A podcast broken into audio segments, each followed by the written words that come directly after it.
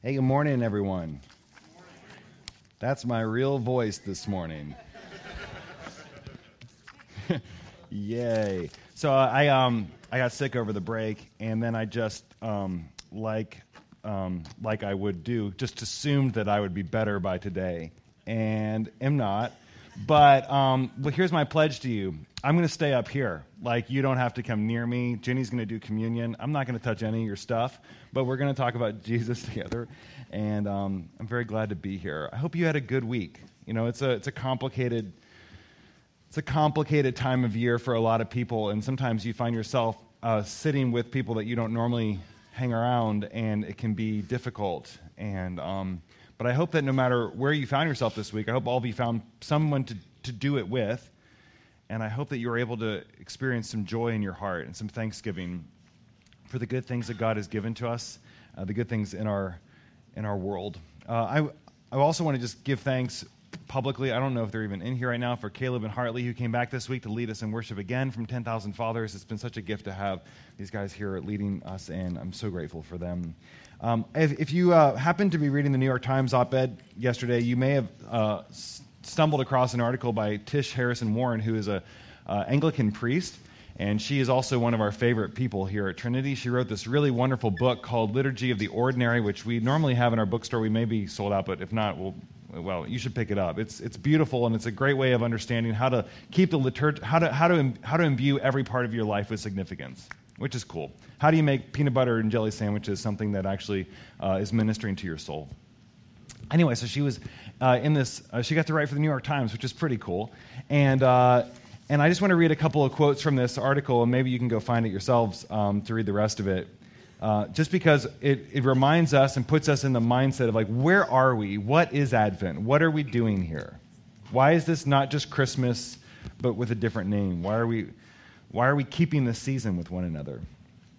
This is what uh, Tish writes. She goes, to practice Advent is to lean into an almost cosmic ache.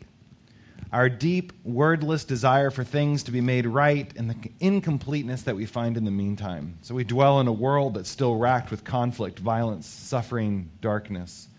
And Advent holds space for our grief. And it reminds us that all of us, in one way or another, are not only wounded by the evil in the world, but we are also wielders of it, contributing our own moments of unkindness or impatience or selfishness. And so, to rush into Christmas without first taking time to collectively acknowledge the sorrow in the world and in our own lives seems like an inebriated and overstuffed practice of denial.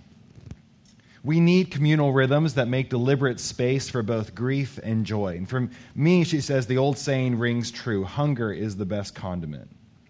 Abstaining for a moment from the clamor of compulsive jollification and instead leaning into the reality of human tragedy and of my own need and brokenness allows me to experience the glory of Christmas time, to feel not only more emotionally sustainable, but also more vivid, vital, and cherished. And so our response to the wrongness of the world and of ourselves can often be an unhealthy escapism.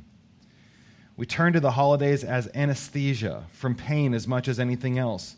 But we need collective space as a society to grieve, to look long and hard at what is cracked and fractured in our world and in our lives. And only then can celebration become deep, rich, and resonant. Not as saccharine, not as a saccharine act of delusion, but as a defiant act of hope. I love that. Uh, we observe Lent, um, even though Easter is coming, even though the tomb is empty. We observe Advent, even though Christ has been born, uh, because it gives integrity to the fullness of our lives as human beings and the full stories that we're inhabiting and the world that is going on all around us. So I invite you, as I did last week, uh, to create spaces. This, this, I mean, again, like you come to my house right now, there is a tree up. It's got lights on it and it's got ornaments on it. I'm not saying like be a Grinch and go and tear down people's Christmas decorations. Don't do that. Um, but consider what it means for you to actually create space for grief, for hardness, and to not just to use the opportunity for another glass of eggnog to sort of just drown that out. What the church does in this space is so necessary and so good and so counter to what is going on all around us. And hopefully you can find your own ways to do that with your family We're going to be lighting candles every week. We're going to be telling the story of a, of a nation waiting, of a people waiting for God. With my kids, I hope you'll find ways of joining, uh, joining us in this. We're going to read a really funny text today. It's perfect Advent text. It's Matthew 24. As we jump into this new liturgical year, um, we are starting a new gospel. That might mean something to one or two of you, uh, Jenny being the one person. But uh, I, uh, we are going to be in the Gospel of Matthew for the next 12 months together, which is kind of cool. So you can get to know this gospel. But we're going to start today in a very strange little part, chapter 24, verses 36 and following. Jesus says this But about that day and that hour, no one knows, neither the angels of heaven nor the Son, but only the Father. For as in the days of Noah were, so will be the coming of the Son of Man. For as in those days before the flood, they were eating and drinking, marrying and giving, being given in marriage until the day Noah entered the ark, and they knew nothing until the flood came and swept them all away. And so too will be the coming of the Son of Man. Then two will be left in the field, one will be taken and one will be left. Two women will be grinding meal together, one will be taken and one will be left. Keep awake, therefore, for you do not know on what day your Lord is coming. But understand this if the owner of the house had known in what part of the night the thief was coming, he would have stayed awake. He would have not left his house to be broken into. Therefore, you also must be ready, for the Son of Man is coming at an unexpected hour. This is the word of the Lord. Thanks be to God. Lord, thank you for this season. Thank you that it calls us to slow down. Thank you that it invites us Lord, to step outside of our lives in a sense and to look at the larger story we're in and the larger trajectory of our lives. And God, we just thank you. I just thank you for the church. It feels like a gift. Thank you for thank you for these old practices. Lord, would you please help us to be a people who are preparing our hearts for Christ to be born in them? What that means, Lord, might be different from one to the next, but let us be a people who are watchful and who are awake. We ask these things in Christ's name. Amen. Amen. So the texts this time of year are very strange. If you're new to the liturgical calendar, if you've never been in an Anglican church, if you didn't come from a Lutheran church or a Methodist or Catholic or Orthodox church, and you're just walking in here from some non denominational Southern Baptist community experience, you're like, why are they talking about this? Today is when we talk about Bethlehem and sheep and reindeer and all those things that are in the Bible. What are we doing talking about doom and war and chaos? Um, I remember when I first like was kind of waking up to the liturgical calendar and the lectionary text. That's that's the prescribed biblical texts that are given to the church to read every week. That's where our sermons come from. It's where all of our readings come from. And so uh, when I first was reading the Advent text years ago, I just remember thinking to myself, man, whoever picks these texts really doesn't get the spirit of this season at all. Um, there is just a, a very um, obvious cognitive dissonance between people who are, have donned their gay apparel, singing fa la la la, la, and then those same people running for their lives on Sunday when we gather together. So, how do we make sense of these two sort of uh, strange realities that we're living in in this time of the year? And I like it now. I enjoy it. I enjoy the tension. It, it, for me, reminds me that Christmas is ultimately a message of disruption that Christmas is ultimately meant to come to us as something that unsettles and, and upsets the status quo, and that's that's what the message of Christmas is. And this is because when we talk about Christmas, we are talking about revolution. When we talk about Christmas, we're talking about upheaval. And Advent is the, is the whispers of that coming upheaval. That's what Advent is. Because when God comes to earth, it upsets things. When God comes to earth, it breaks things up, breaks up hard ground, it carves new paths it topples power structures. And the coming of God to the earth has always been intended to be a sign and a word of hope and good cheer, unless you were in power. For those who were in power, for the haves in the world, the message of Christmas was always an upsetting and a troubling message. And we see this in the entire Bible, whether you're in the prophets of the Old Testament or in the New. In the Old Testament, the words that come through the prophets about God coming are always given to slaves, they're given to exiles and to refugees, they're given to people that do not have and do not have power or land or names. And it says, Your God is coming to restore. And then in the New Testament, the story of Christmas is pitted right up against what is happening in Rome with the Caesars, what is happening in Judea with the Herods it is always meant to upset the power structures of the day and to remind us that God coming to earth is a great upheaval and a great disruption in the way things are. He's coming to set the world to rights, He's coming to change things. He is not just coming to join us in it. It is not merely God's sloppy, wet kiss to the world. He is coming in order to fix it. He's coming to do something about it. And so when we get to Advent, we start reading all these texts about what's happening, the changes that are coming, and what's going to be like when God comes. And so if you're new to it, I just want to say, like, welcome to Advent, welcome to Anglicanism, settle in. This is going to be a time where we, we think about these things every single week about what it would mean to live in a world that understands itself, uh, that where we understand ourselves this way, we understand the world this way. That this is the time we live in. This is the time we've always lived in a people on the cusp, a people waiting and anticipating the day when God will split the skies and come and make things right. This is the cry of the church.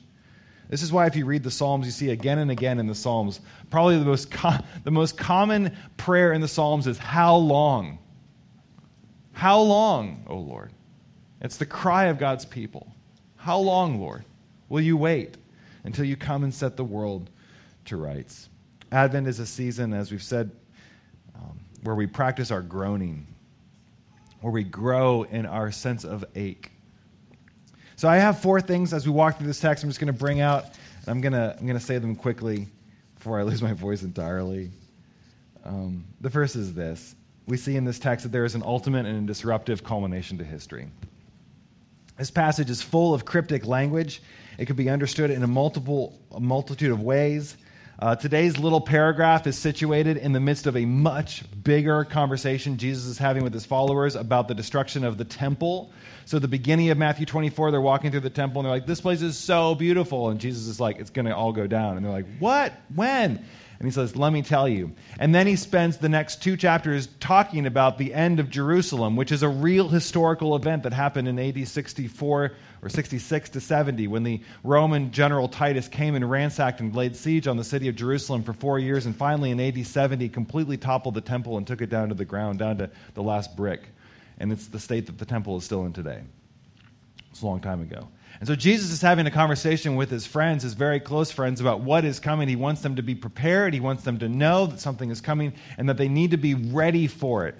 But also at the same time, woven in this conversation is all this future forward, more deeply uh, like end like looking apocalyptic language the coming of the Son of Man, and things that are attached to some sort of a culmination of history. So it's just too simplistic to say, on one hand, Jesus is using the, um, as, as some would say. So if you grew up in a, like a, a rapture church, you know, um, or you know what a rapture church is, you then the, the, language around like the destruction of the temple is just a parable for what Jesus really wants to talk about, which is the end of all things.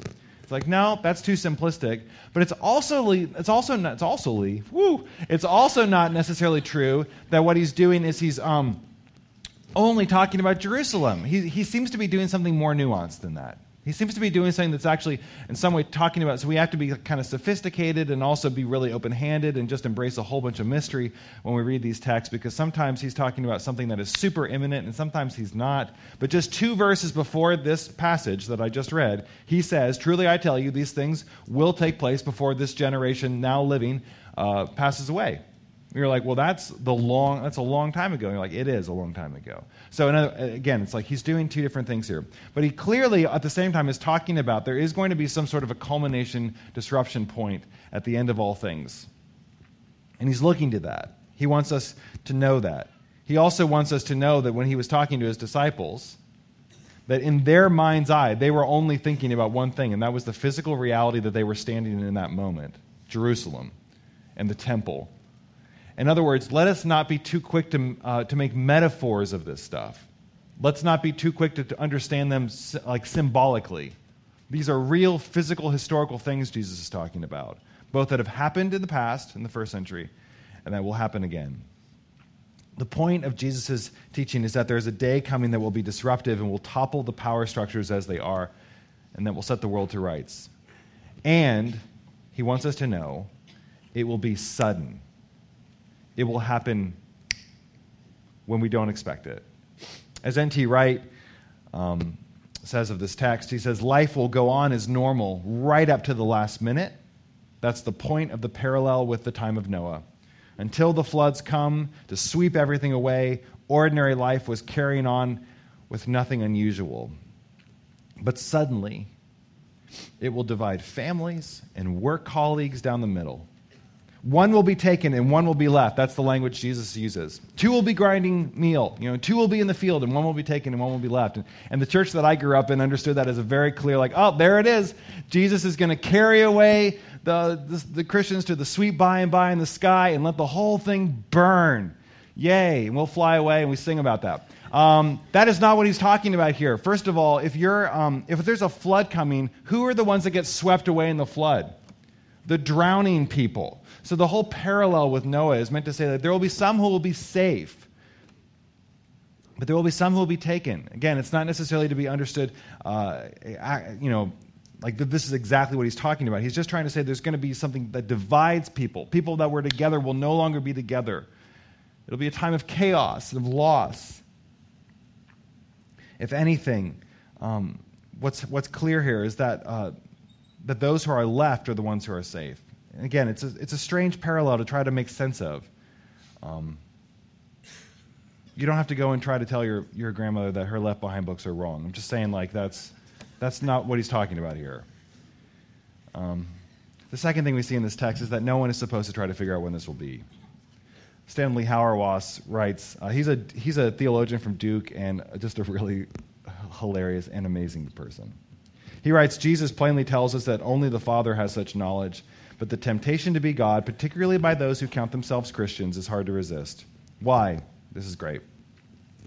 Desperate to have a handle on history, Christians have used the very apocalyptic imagery that Jesus deploys to prevent attempts to understand the end of the age to do exactly what Jesus says cannot and should not be done. He's, he's saying that, so Jesus uses all this, this metaphor, he uses all this apocalyptic language, which is ultimately cryptic. It's not discernible, it's not something you're supposed to necessarily understand. He uses this language to say, you can't understand this. And we use it to say, oh, when he talks about that, he must be referring to this current nation state. When he talks about that, he must be referring to this current event. It's like, no, he, he's literally speaking in riddles in front of you and saying you can't understand these things. You're not supposed to try to understand them.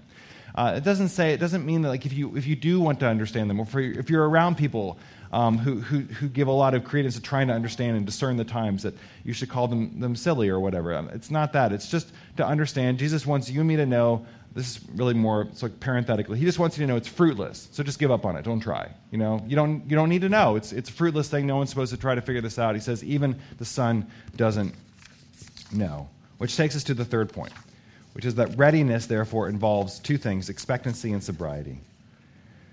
His entire message is that because you and I cannot know what the future holds, we ought to live in a state of perpetual preparedness to keep the main thing before us and to stay locked in, to remain in the larger story. This is what I was thinking about this week. So I was, um, I was on 30, I, I, was on, I was actually in Miramar Beach, which is sort of in that just cluster of panhandle beaches, you know, near 30A. So I wrote a lot of this sermon sitting in a very, very nice coffee shop in Rosemary Beach, which is like, it's a very weird place. Um, Anyway, it's very bougie. And I was sitting in this coffee shop, and I was thinking, um, like, this is a perfect place to write this sermon. Because this is, this is what it's like. This is what it's like. Like, you're just surrounded on all sides by things that are comfortable, and that are nice, and that are good, and that carry with them all these promises. And it's so easy to chase these promises, it's so easy to give my life to them. And Jesus' word is stark and harsh and disruptive, you must live with the main thing before you. You must not settle for the lesser things. I was uh, while I was sitting in that coffee shop, something came across Twitter. I was having a very hard time writing the sermon. I was distracted by a thousand things. I was not locked in on the main thing as I was writing the sermon. Anyway, I was on Twitter for a second to take a little break, and something came across by a pastor. I don't know him at all, so I'm not going to. Anyway, he said, "What if?" What if the greatest threat to the American church today is not socialism or liberal judges, but it's something benign, something seemingly benign like kids' travel sports soccer leagues? And I thought that was actually, and like again, the whole point is not like if you're if you're in one of those things, like how could you? The, the point is, is that that what actually happens to our life is we clutter it up with things that are benign, that seem good, and yet what they actually do are is constantly pull us off the mark. They constantly pull us out of where, the center lane, where we need to be, and instead distract us on the shoulders on all sides on things that are good. There's no doubt that they're good. They're just not the best. They're just not the ultimate thing. And how easy is it for me to clutter my entire life up with busyness and activity and things that seem so important in the moment, but at the end of a week or at the end of a month or at the end of a year, I really have very little to show for it that's substantive, something that feels like it's part of a eulogy, something that feels like it's something my kids will talk about when it's all over. Because all that I've done is given myself to t- little things. And I haven't actually stayed where I want to be, and this is Jesus' word to you and me, I believe. This is maybe the word of Advent to you and me. Is don't settle for lesser things. Don't settle for seemingly benign things when there's actually a better thing available. We let the lesser things distract us again and again and run our lives. And he says that when we do that, we will be caught unaware. Again, this is not meant to be some, some, some foreboding of doom. It's just meant to be like, don't miss out on this. When, when the ultimate comes, when the perfect comes, when the real thing is here, what do I want to have to show for it? What do I want my life to have been made of? What do I want my calendar to have been full of? What do I want my checking, checking account expenditure to, to, to give evidence to? What has my life been made of? What have I cared about? What's been the substance of my life? Because this is the thing he says they will be caught unaware, eating and drinking and giving in marriage, and they will not know. All of a sudden, here it comes. And the end will be here for all of us at some point. Now, I, I, as I was writing this, I started to feel a little bit of guilt. I started to go like, "Am I just trying to get people to come to church more?" And you know, that's a that's a problem for pastors, right? I mean, like, and if the, I swear, if there was like a shred of in me of this, like somehow trying to get you to say no to stuff so you came here more, which would prop up my fragile ego, like I would quit the ministry and run uh, into the mountains right now. That I honestly believe to my to my core, to my bones, that Jesus offers the most compelling and abundant and joyful and cogent view of the world and of life possible.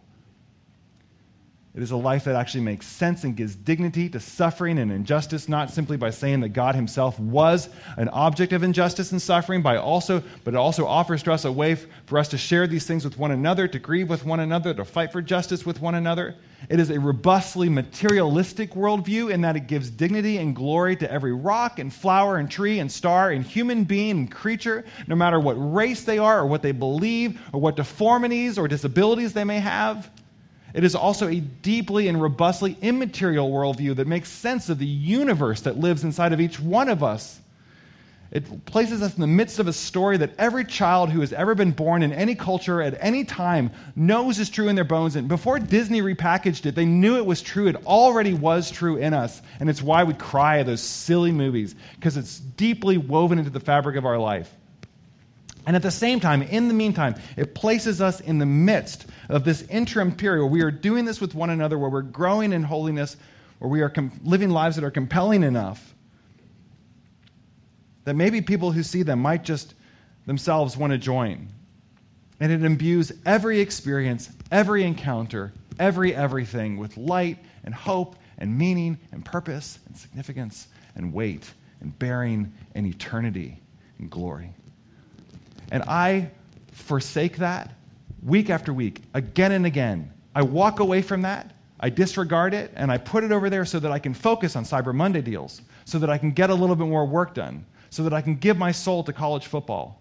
And I'm not saying any of those things are wrong. May you find great deals on Instant Pots tomorrow. And may Georgia surprise us next week against LSU. I'm not saying that those things are wrong.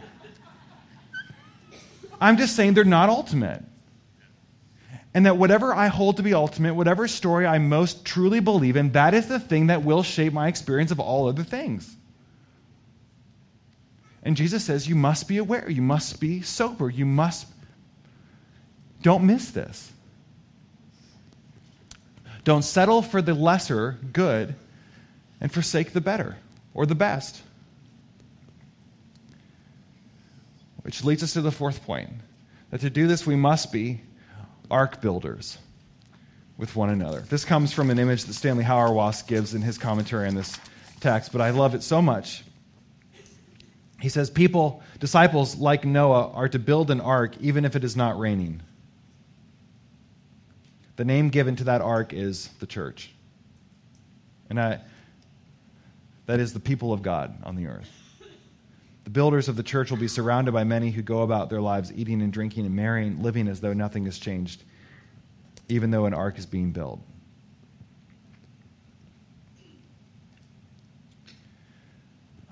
He goes on to say, and I, I think this is worth saying, he says, But the floods will come, drowning all. And the only difference is that when the Son of Man comes, not all will be swept away because his coming is quite a different flood. It is the flood of his blood that is meant to save the lost. But some will be judged by this just judge. Jesus is not threatening, he's just stating a fact. You and I need to do this with one another. We need to be ark builders with one another. That is, we need to live in community with one another so that we can remind ourselves of what is most true. And the reason why I think I throw myself off the mark so much is because of how much of my life I'm actually doing by myself, how much of I'm actually trying to figure out on my own. And if I don't have people who are regularly speaking into my life in deeply relational, safe ways. There will be people who will speak into my life. I do not have to go searching high and low to find people to speak into my life. They are everywhere. They are in your podcast feed. They are in your news feed. They are in your inbox. They are on your Instagram feed. There are people speaking into my life constantly, telling me what story to live in and what matters most and who I should care about and what I should disregard and who I should cancel and who I should not cancel or uncancel. I will be told that again and again and again. I need to have people who are on the same mission as me, who are in the same boat as me, who are on the same storyline as me, who can remind me week after week, day after day Matthew, you know what story you're in. You know what ultimately matters. You can't do this. We cannot do this with one another, without one another. As we move into the new year, we're going to be looking really deeply at this as a church about what it means for us to do this with one another, what it means for us to truly become people who live in community with one another, who don't just simply gather on Sundays or maybe for an occasional prayer service or for a pancake breakfast, but actually are sharing life with one another in ways that are helping us stay on the mark Again, not as a church against culture, church over culture, church somehow like, you know, we, we, we, like we're a special like little club and we go over here, but actually as a people who live in the midst of culture, who live in the midst of Atlanta, but whose lives are compelling enough because of the light that is in them in the midst of darkness and suffering and injustice. But whose lives are compelling enough that people who happen to rub up, uh, rub up against us might just be compelled to also forsake the lesser for the better who might also be compelled to come and build with us. Which is what our call is to be a space, a saving space for all of Decatur, for all of Atlanta, for all the world. But we need to do it with one another. We are the ones who will help each other stay alert. You are the ones who will help me stay alert, and I will help you. And we will do this with one another. Why don't we stand up together? Thank you so much for listening to today's sermon. I'm Matthew Brown, the parish pastor here at Trinity in Decatur. At Trinity, our mission is to be a people who are growing into Christ likeness. And you can learn more about Trinity and get plugged into the life of the church by visiting our website, atltrinity.org. Thank you so much, and God bless you. Have a great week.